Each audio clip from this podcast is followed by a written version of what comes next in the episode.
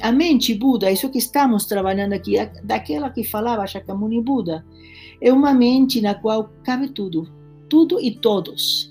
No, a gente não está sendo treinada, a gente não está estudando o budismo para permanecer com essa mente pequena ou dividida. Eu vou contar uma anedota né? Duas, do mosteiro de Nagoya, depois vou aprofundar um pouco mais. Minha mestra, monja Kuen Roshi, chegou no mosteiro de Nagoya e ela leu muita coisa. E ela sempre, assim, no ar dela, eu faço que me dá a telha, agora eu quero ser vegetariana. Quando no mosteiro ninguém era vegetariano, nem a professora. O que se, o que se apresenta na mesa, a gente tem que comer e vamos entender por quê. Ela decidiu que era vegetariana e não comia nada. Se sentia carne, não comia, morrendo de fome aí. E um dia chegou o professor dos professores, os que estiveram no meu curso lembrarão dele, Yogo Roshi, mestre de mestre, que era professor também, mestre da Aoyama Shundoroshi, a abadesa do mosteiro.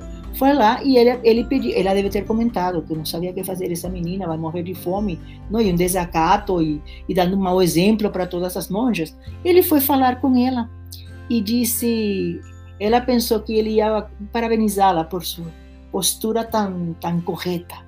Sabe, não estou comendo bicho morto, isso é uma maravilha. E ele só perguntou para ela: Você sabe como surgem as guerras? E ela ficou assim: Alô?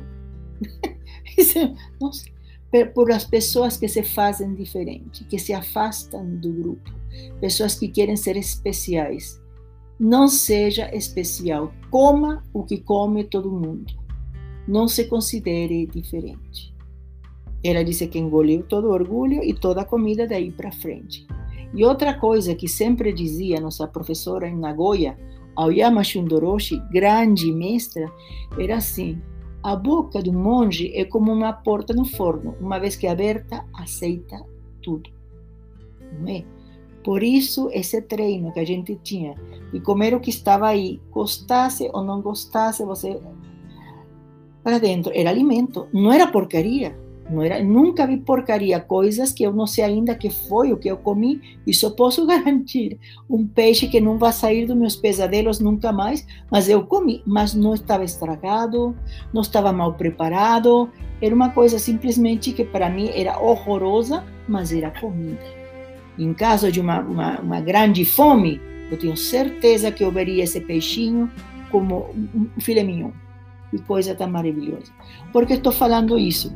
Porque tem um comentário falaram assim que uma pessoa vai se dedicar a fazer um estudo, vai estudar muito, vai estudar muito, disse, mas espero, não, espero que você não estude tanto para depois você atender as pessoas nos jardins, né? Eu não gostei do comentário, porque o que fala Shakyamuni Buda vai em contra desse comentário e dessa mente dividida. A pessoa não é ruim, é jeito, está com a mente dividida. Por quê? Eu, eu intitulei este, este petisco assim: Mente Buda não tem cepi. O que Shakyamuni Buda era príncipe, gente. Se vocês acreditam que tem um CEP, Jardins, para os que não sabem, um dos bairros mais nobres de São Paulo. Prédios bonitos, tem uma rua chamada Oscar Freire, que é uma das ruas mais luxuosas que tem aí. tem tudo classe média alta, digamos, né? E quando disse que a, a mente Buda não tem CEF, TEP, é porque essa mente que diz que você pode trabalhar aqui, mas aí não, porque as pessoas são um CEP X, está errado. A mente Buda, a pessoa treinada, seja qual é, for sua profissão, vai onde for necessário seus serviços. Você não mira, olha CEP, você não olha o, o, o carro, o que é isso? É uma mente dividida e discriminatória. E em contra dessa mente discriminatória que estava Shakyamuni Buda. Ele era príncipe, ele podia ter sido discriminado e nos dizer, ah, eu não vou seguir os ensinamentos, porque imagine, nem sequer rico, era príncipe. Quem sabe como chegaram esses antes? Estou julgando, estou com uma mente dividida e não estou vendo os ensinamentos. Shakyamuni Buda, príncipe e todo, ele aceitava até príncipes pessoas da nobreza. Que vocês poderiam dizer, não, porque chegou uma evolução tão alta, alta que se eram dos jardins, Shakyamuni Buda não aceitava.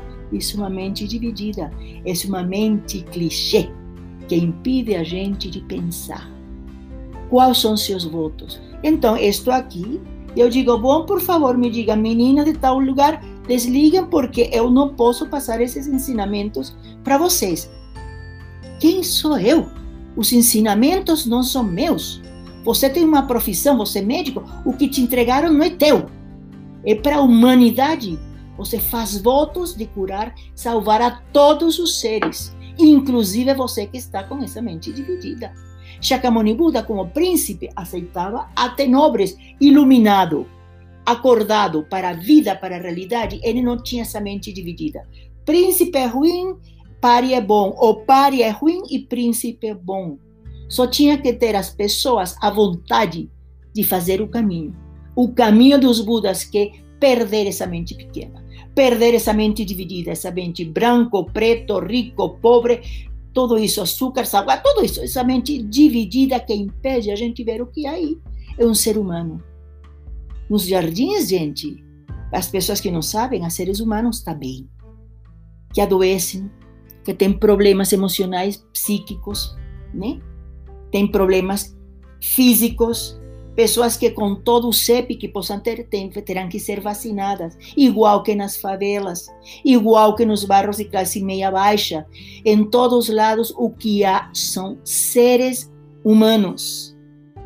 Discriminar pelo CEP não é um pensamento budista, é inadmissível, porque vamos criar mais divisão e de aí surgem as guerras.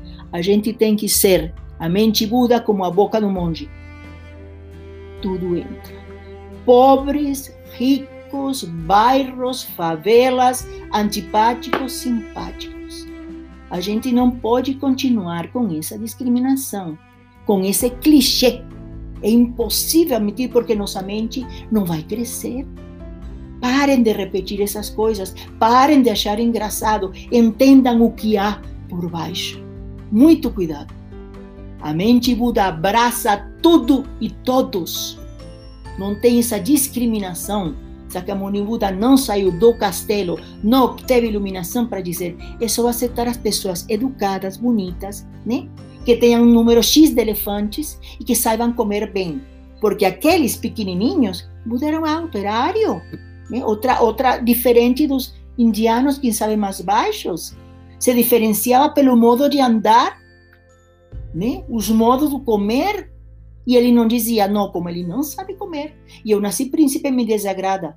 Ou, querendo se fazer o bonzinho, ele não disse também, não, nossa, como eu sou príncipe, agora tenho que só defender. Então, príncipes não entram porque são ruins e só vão aceitar as pessoas de CEP, favela, CEP, meio, classe meia baixa.